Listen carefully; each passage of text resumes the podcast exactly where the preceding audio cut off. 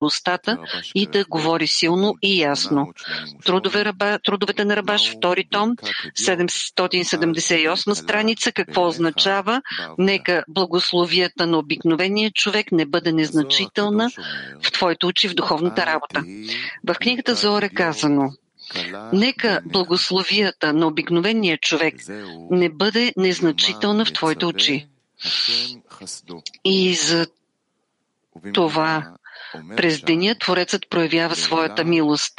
В трактата Мегила е казано, нека никога благословията на обикновения човек не бъде незначителна в очите ти. Трябва да се разбере на какво ни учи това в работата на Твореца. Тоест, когато ние учим вътре за един човек какво е това обикновен човек. Първо, ние трябва като цяло да разберем значението на думата простолюдие. В трактата Мегила Рав Каан казва, от тук следва, че простолюдието изкача първо.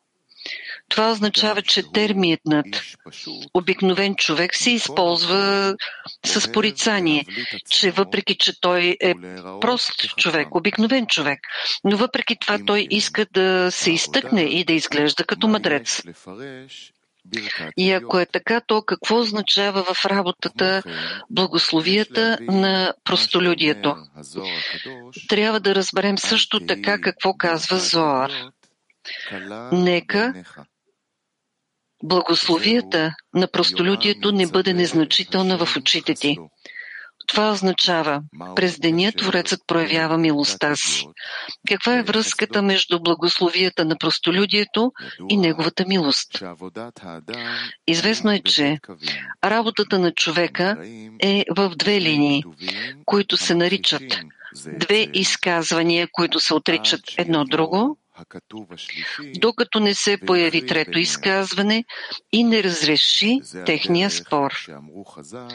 Както са казали нашите мъдреци, винаги лявата ще отблъсква, а дясната ще дубли.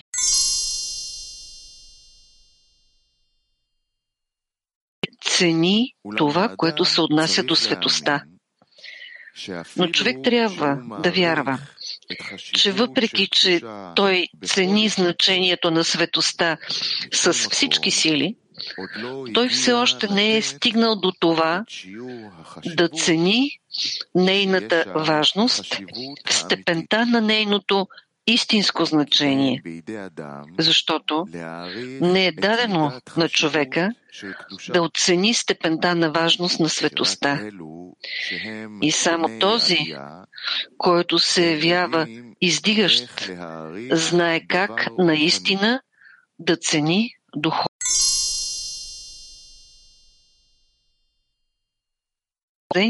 Се дава само за работа. Съгласно това излиза, че човек трябва да се радва на това, че се е удостоил да работи за Творец. И даже ако той идва в дома на ученето или в дома на събранието и не се учи, за него има награда за това, че той е дошъл. Това означава, че това влиза в рамките на работата на Творец. И свидетелство за това се явява това, че за тази работа плащат възнаграждение. В такъв случай излиза, че когато човек върви в дясната линия и иска да се занимава с възпяване и възхвала на Твореца, той тогава трябва да види намиращото се в него съвършенство. Тоест, той трябва да цени това, че въпреки неговата нищожност, Творецът му е дал желание и стремеж поне да дойде до дома на събранието, въпреки че нищо не разбира и казва аз не мога да оценя важността на това, което ми се е паднало, че Творецът ме е избрал поне за някакво служене. и трябва да се радва, сякаш е придобил голямо имущество в материалното. Как би се радвал тогава? И тази радост му дава сили да вярва в Твореца, че той е добър и твори добро. Докато ако човек започне да пресмята колко е припечелил в духовното благодарение на усилията, които вече е положил, и започва да вижда, че той не е напреднал. И въпреки, че това, което той вижда, това е истина, съгласно неговите възприятия, в такова състояние той се отдалечава от светостта, защото в такова състояние той злослови за управлението на Твореца. И не може да каже, че управлението на Твореца се явява добро и творящо добро. И излиза, че с това той става по-отделен от светостта. Тоест, в тази степен, в която той вижда и вижда какво не му достига, че той няколко пъти се е молил на Твореца, а Творецът не му е дал нищо от това, което, за което той го е молил, той веднага нанася вреда на вярата, защото ти слушаш молитвата на всички уста. И излиза, че в това състояние той казва, че сега върви по истинския път и не иска да се самозалъгва, че той е човек, който притежава съвършенство. И разбира се, пътя по който той върви, това е истински път. Но човек не може да прокарва за себе си път, а той трябва да приеме този път, който са установили за нас.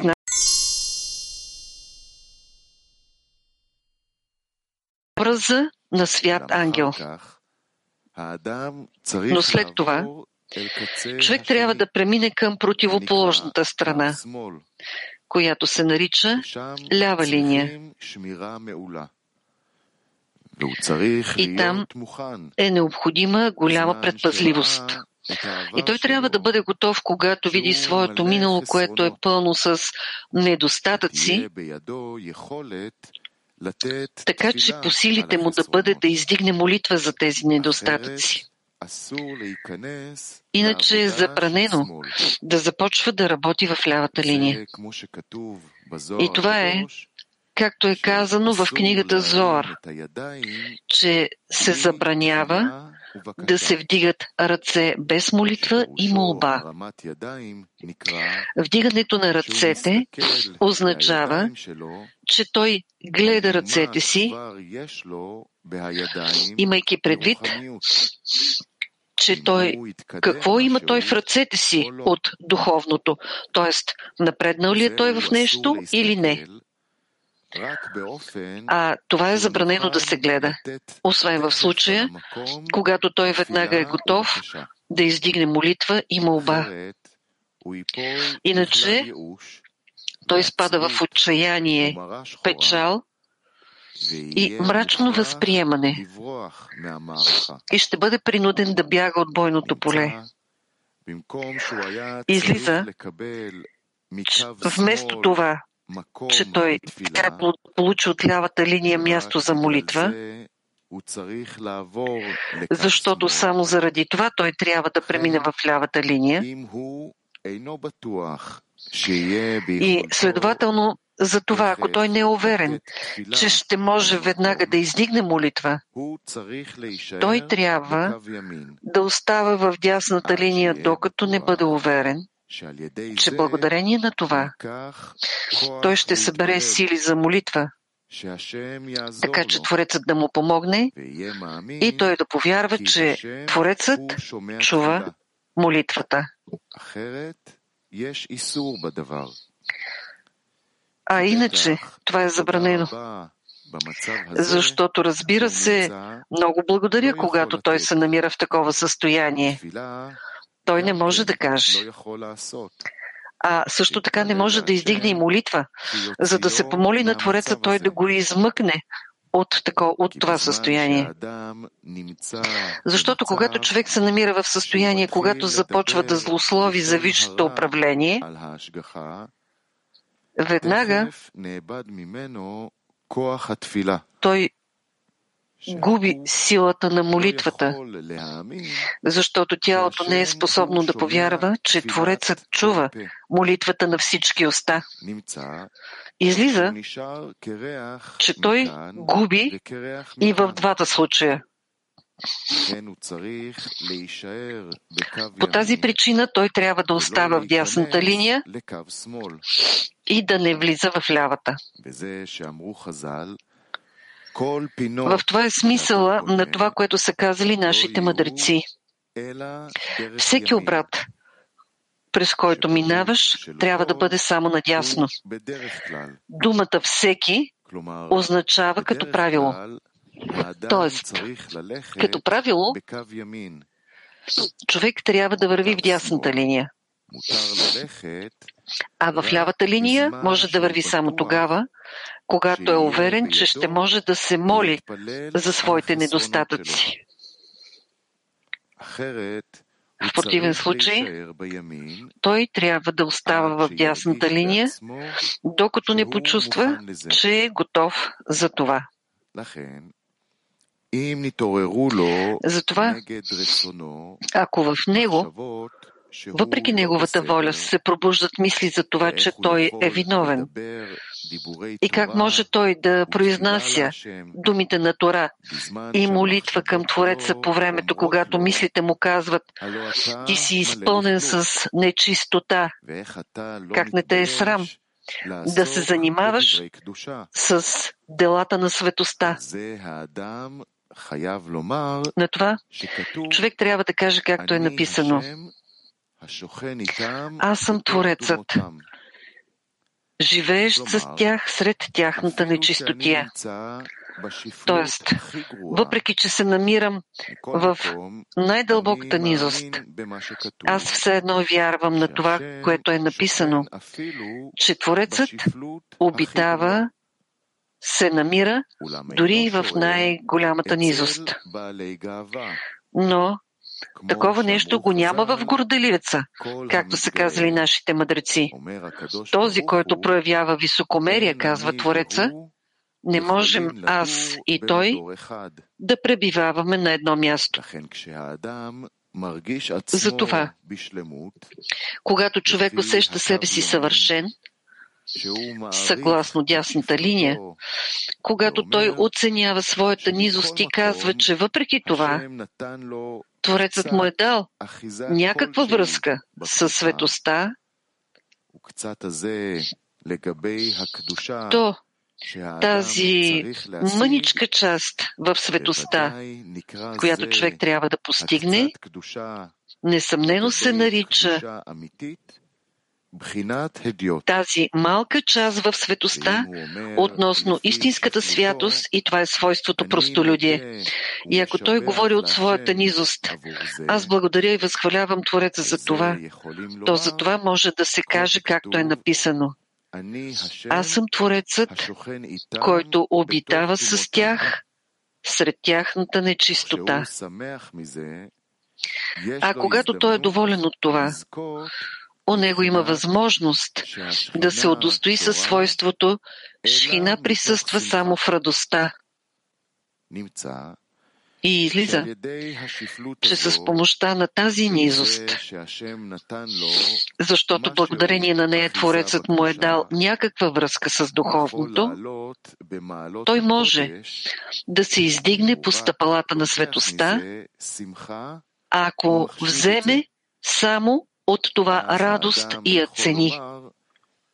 И тогава човек може да каже, издига той от пръха бедния, от калта въз...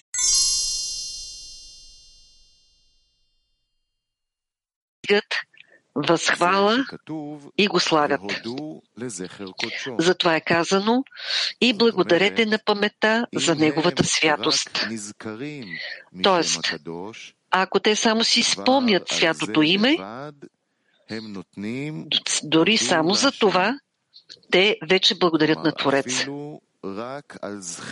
Тоест, даже само при спомена, те се пробуждат, за да издигнат благодарност към Творец. Докато този, който има дори малко горделивост, той казва, че останалите хора, които нямат разум, могат да бъдат слуги на Твореца без какъвто и да е разум и знание. А човек като мен, който притежава разум и не е толкова глупав като останалите хора, той казва, че ако Творецът иска аз да работя за него, той трябва да се съобрази с мен и да ми даде вкус към Тора и молитвата. В противен случай, аз мога да бъда работник в степента на моето разбиране, а не така, както искаш ти, Творец. И затова е написано Творецът се възстарил в гордост е облечен той. Тоест, Творецът се отнася към такива хора в, облич... в а, обличането на гордостта и не се впечатлява от тях. И те си оставят без нищо, освен своята горделивост. Нищо повече. Затова е написано Високо е Творецът, но, нищия, но нищожния ще го види. От своята низост човек може да види. Докато този, който е висок, който смята себе си за по-високо от другите хора, той се нарича високият отдалеч. Тоест, той се отделя от светоста. От казаното разбираме това, за което питахме. Какво означава нека благословията на простолюдието не бъде незначителна в очите ти?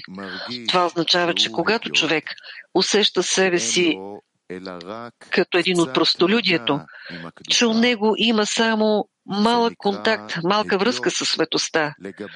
Това се нарича човек от простолюдието, в сравнение с тези съвършенства, които човек трябва да постигне във всеки случай, когато той благославя и благодари на Твореца, Нека това не бъде незначително в твоите очи.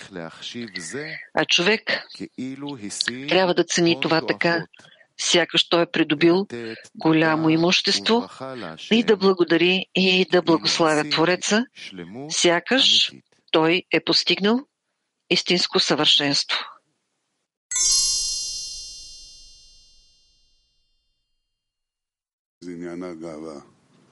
Това е първото. А второто, тази, това понятие горделивост. Той описва как горделивостта ни за, ни, пред, ни поставя пред най-големите беди. Как да я избегнем? Да.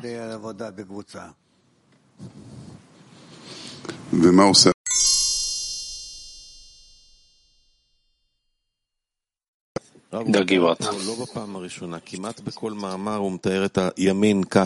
Рав, той тук описва не за пръв път а практически във всяка статия той говори, описва дясната линия по определен начин и казва, въпреки, че не е по силите ми да ценя важността на моята съдба, че Творецът ме е избрал, въпреки всичко, за някаква роля, затова той усеща себе си в радост, сякаш е намерил огромно материално съкровище. И това му дава сили да вярва, че Творецът е добър и творящ добро. Да. Той описва в много статии такова възприемане на дясната линия. Това да. изглежда така, сякаш Нещо не е много лесно. Аз сега съм горд с какво? С това, че Творецът ме е избрал, значи тогава мисля за себе си.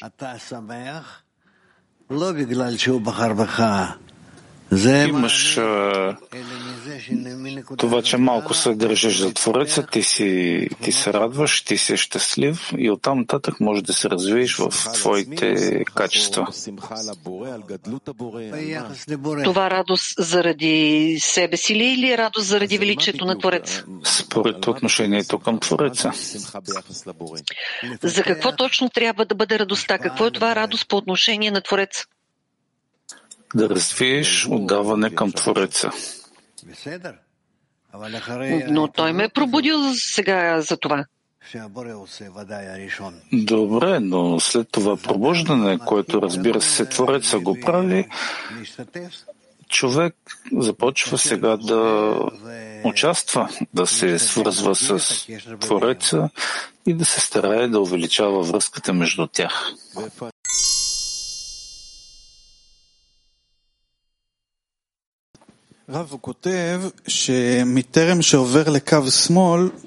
Рав той пише, че преди той да премине в лявата линия, и тук той пише така.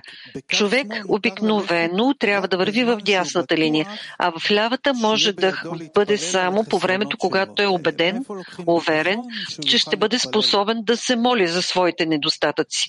Откъде той може да вземе тази увереност, че ще може да се моли?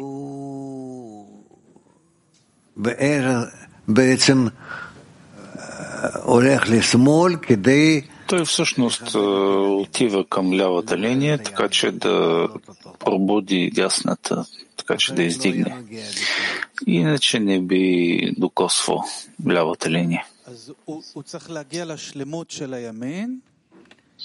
той трябва да стигне до връзка с дясната линия. Да. И докато все още не е стигнал до съвършенството на дясната линия, какво да прави с недостатъците си, които му се разкриват?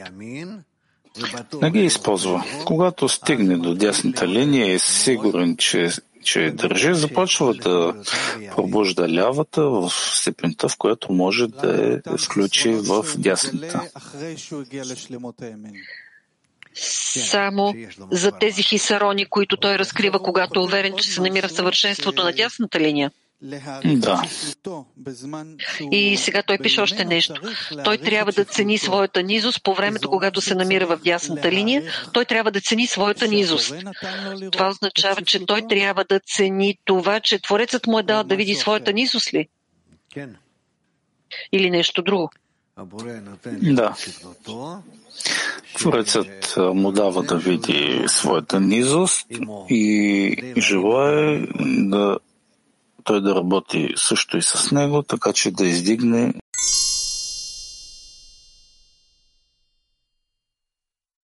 не го довежда до напрежение или човек през цялото време трябва да е в напрежение. Тогава каква е тази работа? Тогава не разбирам какво прочетох тук. Защото аз напълно се успокоих и спаднах в нирвана. Аз не живея така, както то описва тук. Аз през цялото време съм в напрежение. Кога ще има още веднъж връзка и още веднъж...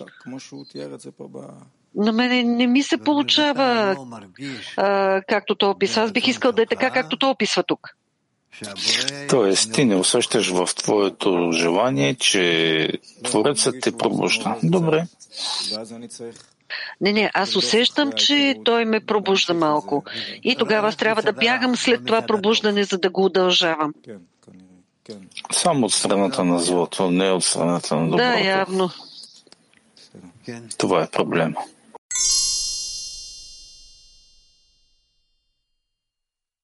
Рав, мазе мяшпот ярим евион? Рав, какво означава че от кълта той издига нищи, нищожния? От кълта е ясно от най-лошото нещо. И човек, който усеща себе си, че той действително се намира в кълта и върви в кълта и не може да се издигне от това, тогава той в край на кращата разбира, че само Творецът може да, да го спаси. И това е. Това означава. От кълта ще ме изкара вече. Има ли някакво условие за да го спаси Творец, за това, че той се намира в кълта? Молба, усърдие. И всичко това трябва да доведе до какво? До целта на творението, така че аз да бъда колкото може по-близък до Твореца. Молитва, усилия, работа с другарите. Може ли това да се случи, когато си в калта? Защо не? Ми не знам. В калта там има отпадъци, буклуци. Тези буклуци ти започваш да виждаш твоето истинско състояние и противоположното му, може би. Не дават на човек да, да види само една страна.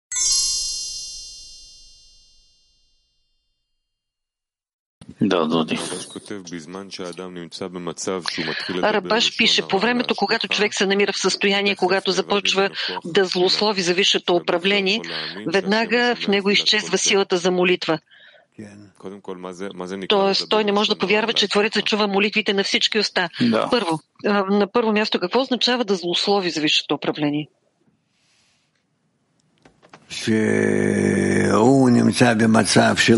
Че се намира в състояние, което не е толкова хубаво.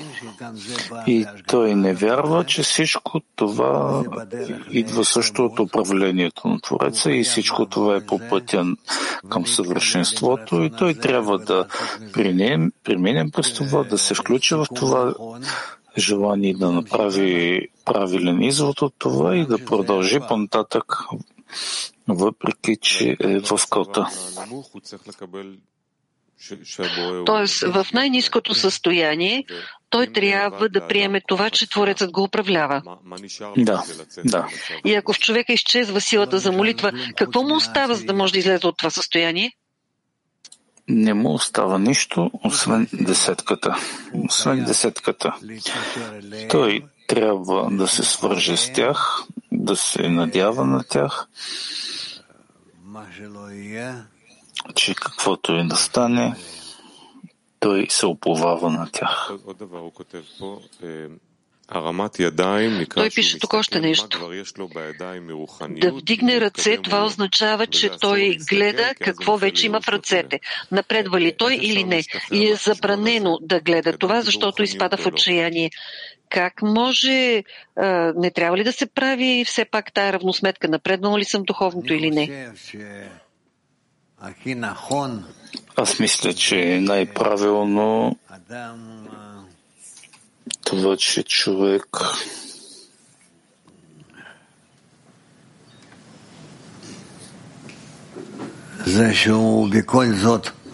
това, че той въпреки всичко се старае да се свържи с духовното. И когато използва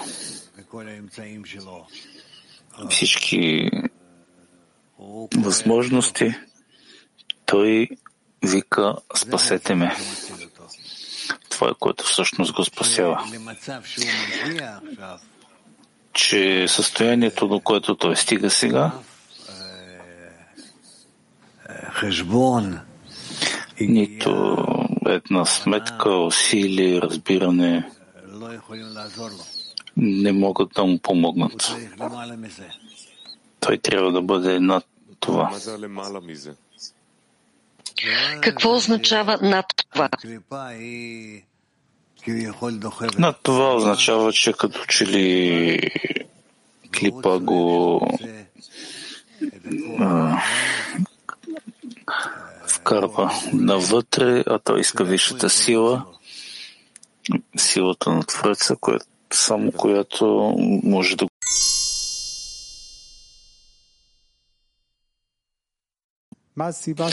Не разбрах. Каква е причината? В работата по отношение на Твореца да има голяма важност на дребните неща, а в материалното ние не ги ценим дребните неща.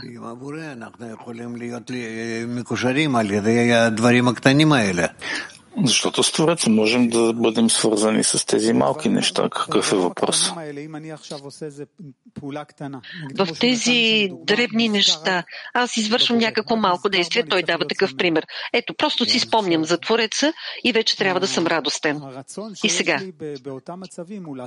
желанието, което има в мен, в тези състояния е да направя много повече. Защо не правя повече?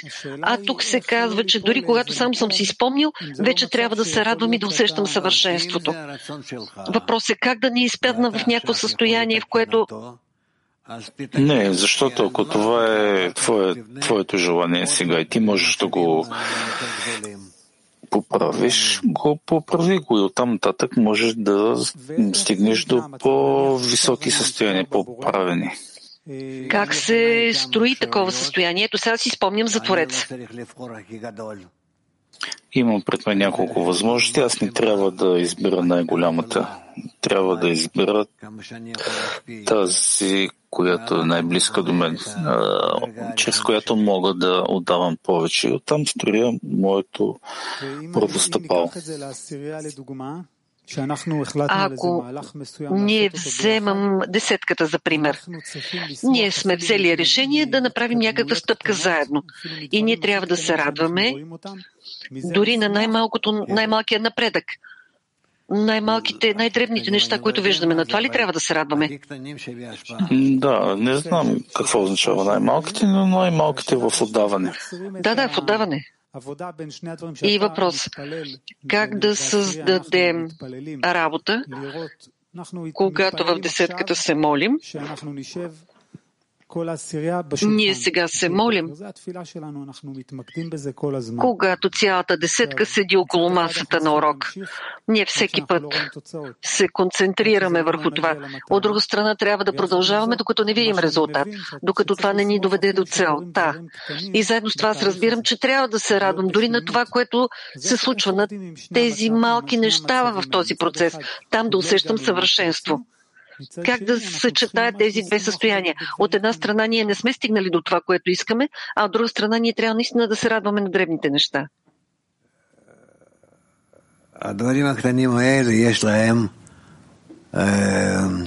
Тези древни неща имат природа на акумулиране. И когато се акумулират, те дават добър резултат. Сигурен. Така че да бъде правилно, че се струва да правим мал, много малки неща, така че да стигнем до определено определена височина, отколкото един голям скок. Може ли да се каже, ако правилно ви разбрах, че за да се стигне до нещо голямо, ти трябва да цениш дребните неща. Ако не ги цениш, ти няма да стигнеш и до голямото. Не. Не може да стигнеш до голямото нещо посредством един скок.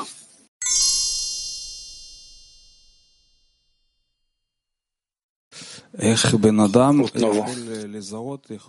Как човек може да определи, как може да знае, че в момента е в горделивост, че е горделивец?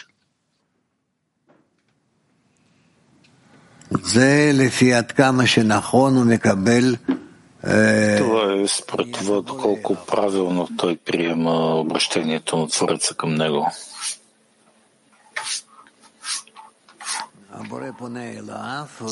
Творецът се обръща към него и той изисква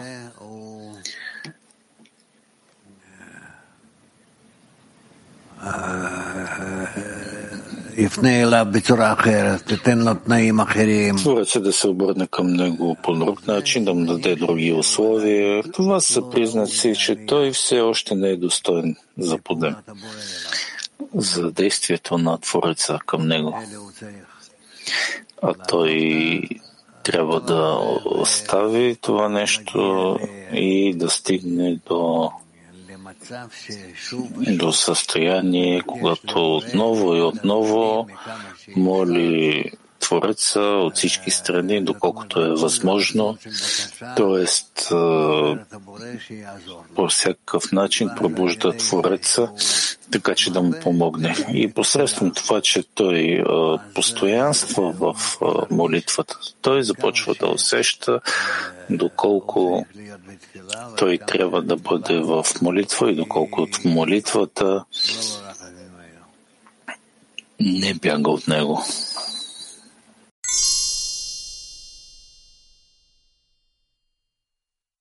Добро утро, Раф. Добро утро. Как човек да усети, как човек може да почувства, че неговият творец е близо до него?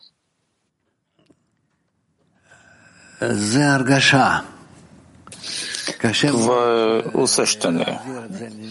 Много е сложно да се предаде, предаде от един човек на друг.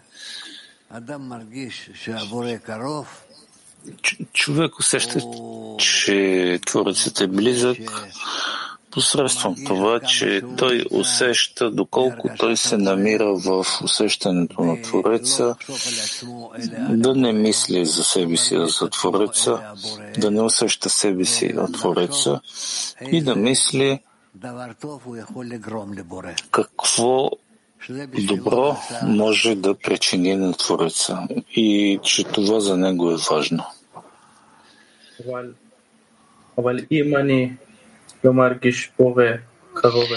Но ако аз не чувствам, че съм близо до него, моето желание не е негово желание, тогава няма ли съвпадение по свойства? Да. И тогава, ако той не ми помогне в това, което аз искам, той не е близо до мене. Не е близък, затова е казано, написано е направи твоето желание като него, така че той да направи твое, своето желание като твоето, така че да има е, подобие. Ако няма, връзка между един и другия и връзка се нарича, че те се свързват в някое място, в някое желание. Ти не можеш да чакаш, да очакваш, че Творецът да ти въздейства. Ти трябва да очакваш да търсиш по какъв, чрез какви мисли, желание можеш да бъдеш като него. Може ли да се каже, че горделивостта не ни позволява възможност да получим обкръжаващата светлина? Да, правилно. Да. Да принизи главата и да търси къде мога да се свърза, свържа с Твореца по начин, когато аз ограничавам себе си и принизявам себе си във всичко. Турция едно. Kişi çalışmada fakir olduğunu hissederse nasıl bir talepte bulunmalıdır? Добро утро, Рав. Въпрос от другар. Какво а, искане е необходимо на човек, за да усети, че се намира в състоянието низ, низък, нищожен. Моли от Твореца да му даде сили, да го приближи. Няма от себе си никакви сили и никакъв шанс да се приближи към Твореца.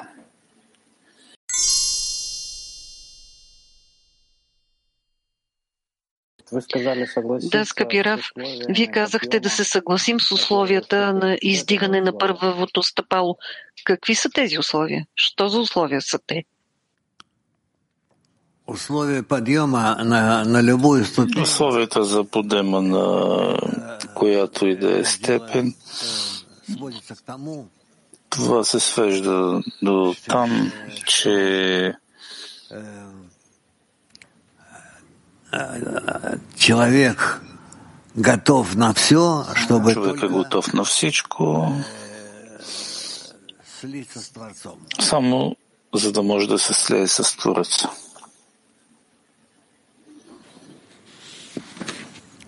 Тут написано в статье по благодарности. В статията е написано за благодарността, че аз трябва да му благодаря за това, че той ми дава всяка мисъл.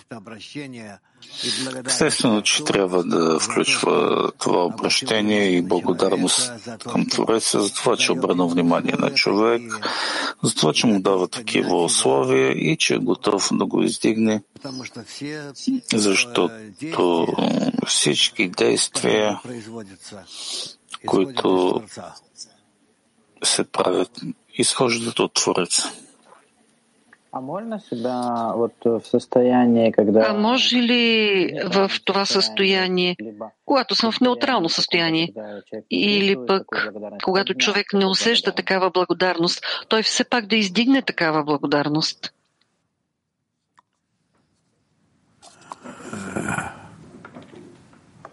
Не понял я. Еще раз. Ну, когда человек находится... Не разбрах още веднъж.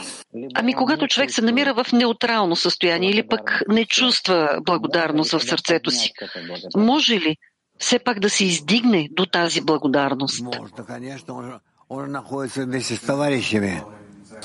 Може, разбира се, той се намира заедно с другарите. Ако се намира заедно с другарите, той може да получи от тях тяхното тяхната важност на целта, важност на състоянието. Всичко зависи от това, доколко той е свързан с другарите. Ако се намира между тях, той може постоянно да се а, храни с тяхните достижения и така да се издига. А как передать благодарность товарищам? А как да предаде благодарност на другарите, за да им даде на тях сили за благодарност? Чрез пример. С пример и готовност да им помагам в това, с това, което те молят.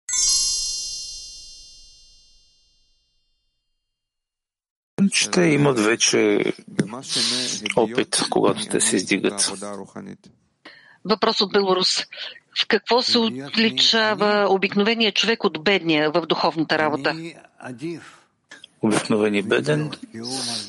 Бедния е за предпочитане от обикновения, защото той усеща, че няма нищо. Никакви сили, никакви свойства, с които може да се издига. обикновение той няма това.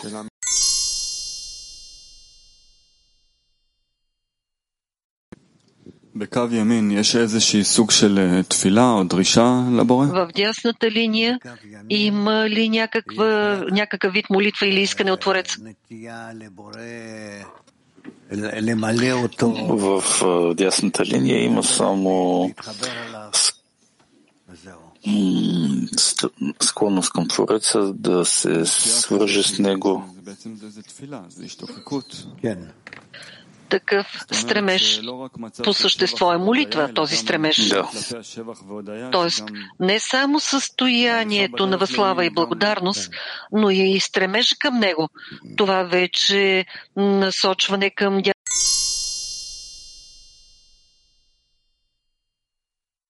той се отделя от светостта. И от казаното ще разберем това, което питахме, какво означава благословението на простолюдието да не бъде а, а, леко в твоите учени. И това означава, че когато човек се чувства като обикновен човек, той има само малък контакт с светостта и това се нарича простолюдие в сравнение с това съвършенство, което човек трябва да достигне във всеки един случай, когато той благослави и благодари на Твореца, Нека това да не бъде без тяжест твоите очи. И човек трябва да се това, като че ли е придобил голямо състояние и благодари и благославя Твореца, така сякаш той е постигнал истинско съвършенство.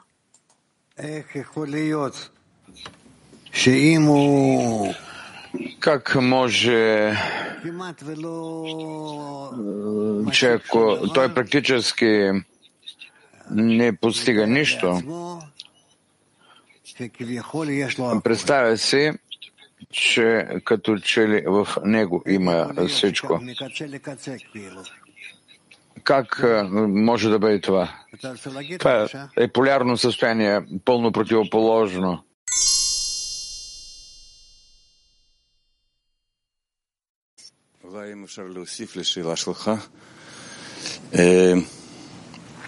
Може би да добавя към вашият въпрос.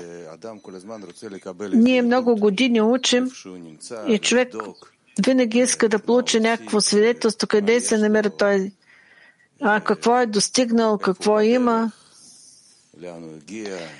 къде се намира той по пътя, до какво е достигнал, дали е сгрешил или не, как той напредва.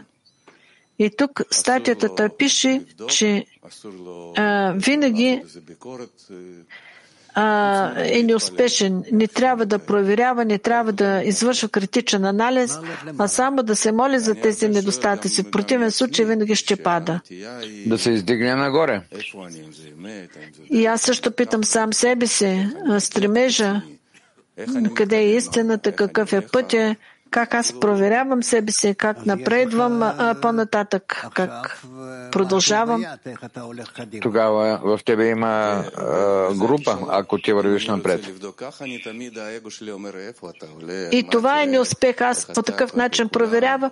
Моите кои ми казва, там, където, къде си се издигнал, виж, сравни се с другите, какво те са постигнали. Като отговор на това, от всички опити провери, Егоизмът винаги а, тласка човека надолу.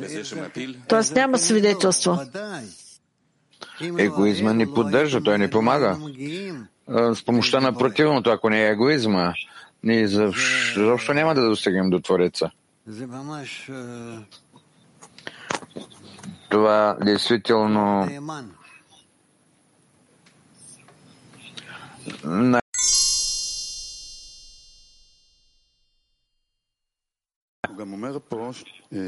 Аз ще продължа. Той казва също така тук. Тук има отказ, където той е, говори. Той дава тук отговор на това, което те питат. Това е на страница 890, третият абзац в дясната колонка.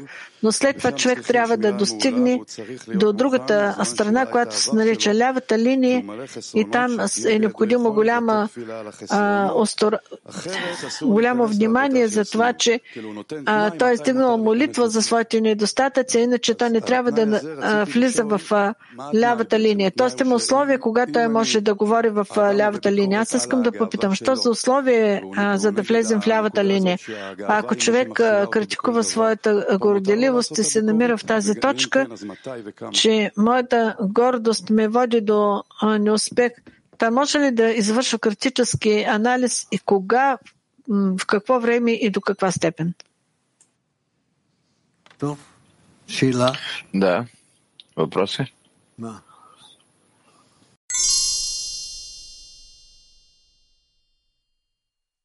Въпрос?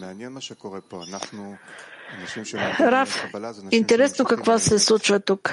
Хора, които, ние сме хора, които изучаваме кабла и ние, а, нас не привлича истината. И истината идва чрез разкриването на злото, чрез разкриване на незостта. И това е огромна опасност, която може да остави човек, защото той губи и в двата случаи. Тоест тук има парадокс. Ние четем в отказа, който изисква от човек много самокритика. Излиза, че човек не е готов. Ние не сме готови към дясната линия, за да направим тази вътрешна проверка. Нямаме правилен инструмент, за да противостоим на вътрешната критика, която човек трябва да направи в себе си, за да присъедини към а, дясната лявата. Но това е на базата контраста на светлината и тъмнината. Това е така, но, както казва Рабаш, може да загубим и в двата случая. И има хора, които, които вървят и губят тази сила, доколкото не се намират нито тук, нито там и не могат да успеят. Аз казвам, че е интересно, че това, което ние четем, текстове по Кабала, които сами пробуждат лявата линия много силно. Тогава въпросът е каква дясна линия трябва да имаме, за да можем да противостоим на толкова мощен заряд, който се пробужда. А, за в лявата страна, да? Това е понятно че без това да се включим в десятката, ти не можеш да се справиш с лявата линия, която е в теб.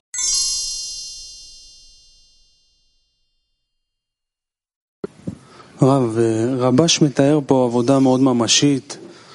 Рав, Рабаш тук описва много конкретна работа, Кабалистите обмислено решават дали той излиза от дясната в лявата. Аз казвам, да, ние се стараем да бъдем в дясната, но много често мен ме изхвърлят и аз не знам дали аз мога да се намирам в лявата линия. Изведнъж аз разбирам, че се намирам в критика, в недостатък, в мисли за това. Въпросът е какъв, в какъв правилен вид ние можем и да подходим към статията, така че а по време на подготовката на статията а, ние да сме готови или не само получаваме впечатление, от, с което трябва да се справим. Вие не сте във времето на подготовката и вече се намирате в а, истинската духовност.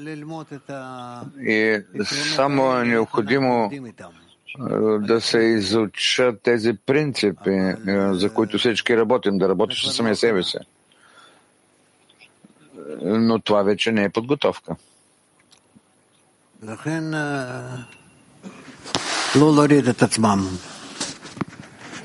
Затова не трябва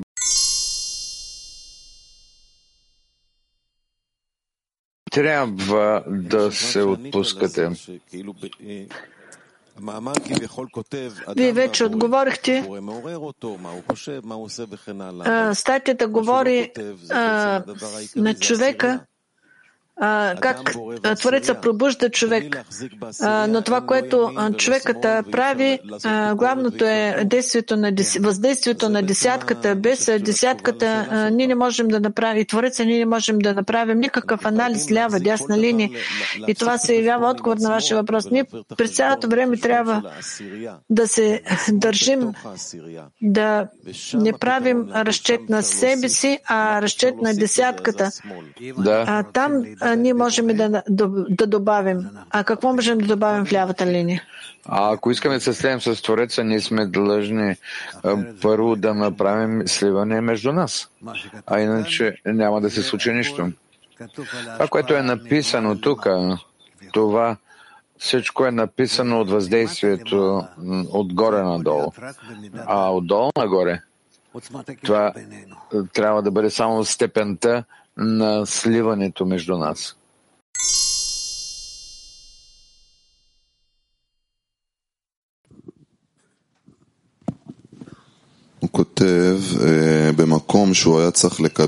Той пише, че в това място, където е трябвало да получи от лявата линия място за молитва, че само за това той трябва да премине в лявата линия, затова ако той не е уверен в своята възможност, че веднага е готов да възнесе молитва, трябва да стане в дясната линия, докато не е уверен, че вследствие на това той ще има сила да се моли. Въпросът е в същата посока, когато питаха другарите.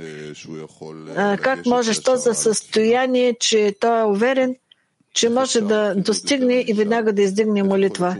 Как, аз ще питам нещо повече, как може, че той да гледа на а, лявата линия, така че това да бъде а, изясняване, без да навлиза в нея. Когато отстрани аз виждам, че а, не съм се объркал, не съм попаднал в лявата линия, а искам само да се моля. Как може да оцени състоянието, в което да, преди това си бил? Това е необходимо да го изискаме от нашия опит, да.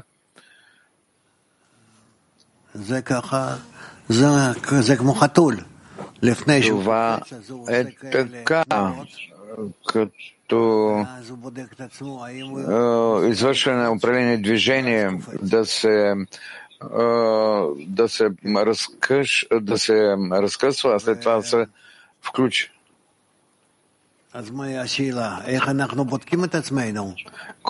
Така че в какво е въпросът? Как, как се проверяваме ли? Да, какво се явява проверка, без да навлизаме в истински в състоянието? Това е съответствие с другарите. Да, във връзка с другарите, ти си представяш силата, действието, състоянието, което в теб ще се случат при изпълнението. Ще помисля за това, благодаря. Ти можеш да правиш това много точно. Това не е това, че аз нещо съм направил и аз ще го получа. Не. Ако ти се свързваш с другарите, ако ти заедно с тях заедно планирате тия движения напред, то няма да сбъркате.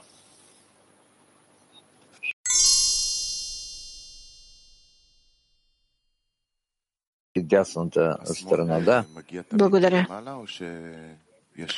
Лявата винаги ли идва свише или има състояние, когато човек пробужда лявата линия? Може и ние да пробудим лявата, но това вече това вече е сериозно.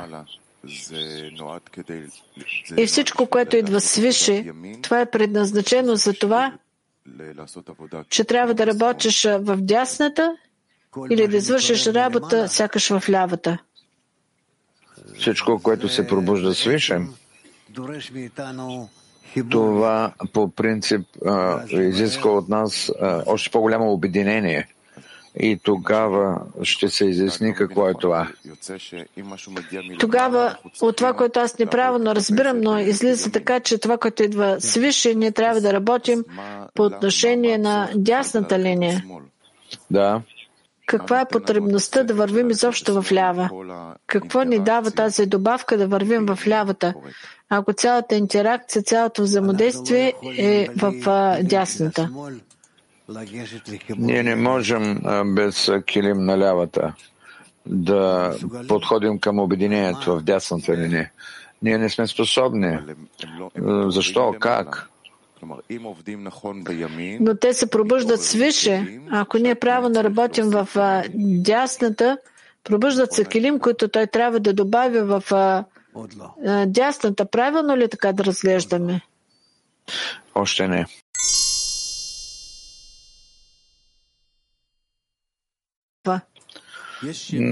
Тя сама по себе не може да не е добра, но резултатът е добър. не е молитва, а има дясна, която казва, трябва в по-голямата част да се намираш в а, а, дясната да. линия. Има ли а, такава дясна линия, която не води до добър резултат? Аз ще кажа защо а, казвам така. Защото той казва, че не, можеш, не може той и гордостта да се намерят на едно място, а трябва да има низост. Не, това не е балансирана дясна линия. Тя трябва да се балансира с лявата. Ти трябва в дясната да пренесеш хисарона с помощта на с който работиш в дясната и повдигаш себе си на следващото стъпало. Да кажем и дясната, като младенец, който се намира на ръцете на майка си, той не може да достигне до благодарност. Той чувства, че а, на него му се полага. Ние не говорим за такова състояние.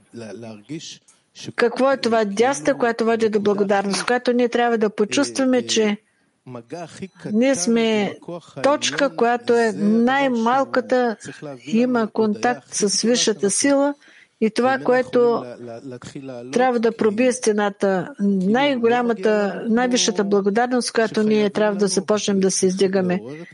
Това не идва така, както на нас не се полага. Ние трябва сами да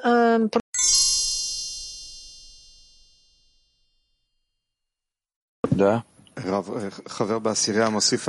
Рав, другар от десятката добавя, а, особеност, която е много важна. Та казва, че когато ние четем статията на Рабаш или друг кабалист, това, че нас веднага не ни изхвърлят, това е защото не се а, намираме в екрана на Рабаш, който ни позволява да включим себе си в това действие и да вървим заедно с него по този път. И аз чувствам, че следствие на това много е важно да се държим за величието на Рав, преди да се докоснеш до това, което той пише. И аз не мисля, че мога да чета преди да съм постигнал величието на автора, защото иначе ще получа огромна вреда ако аз чета дълбоки неща, а приема това неправилно, тук има много отрицателна страна и много важно е да има величието на Рав, преди да започнеш да четеш статията на този Рав, който четеш. Да, да, това е необходимо така да се подходи. Ти си прав. Тук няма какво да се каже.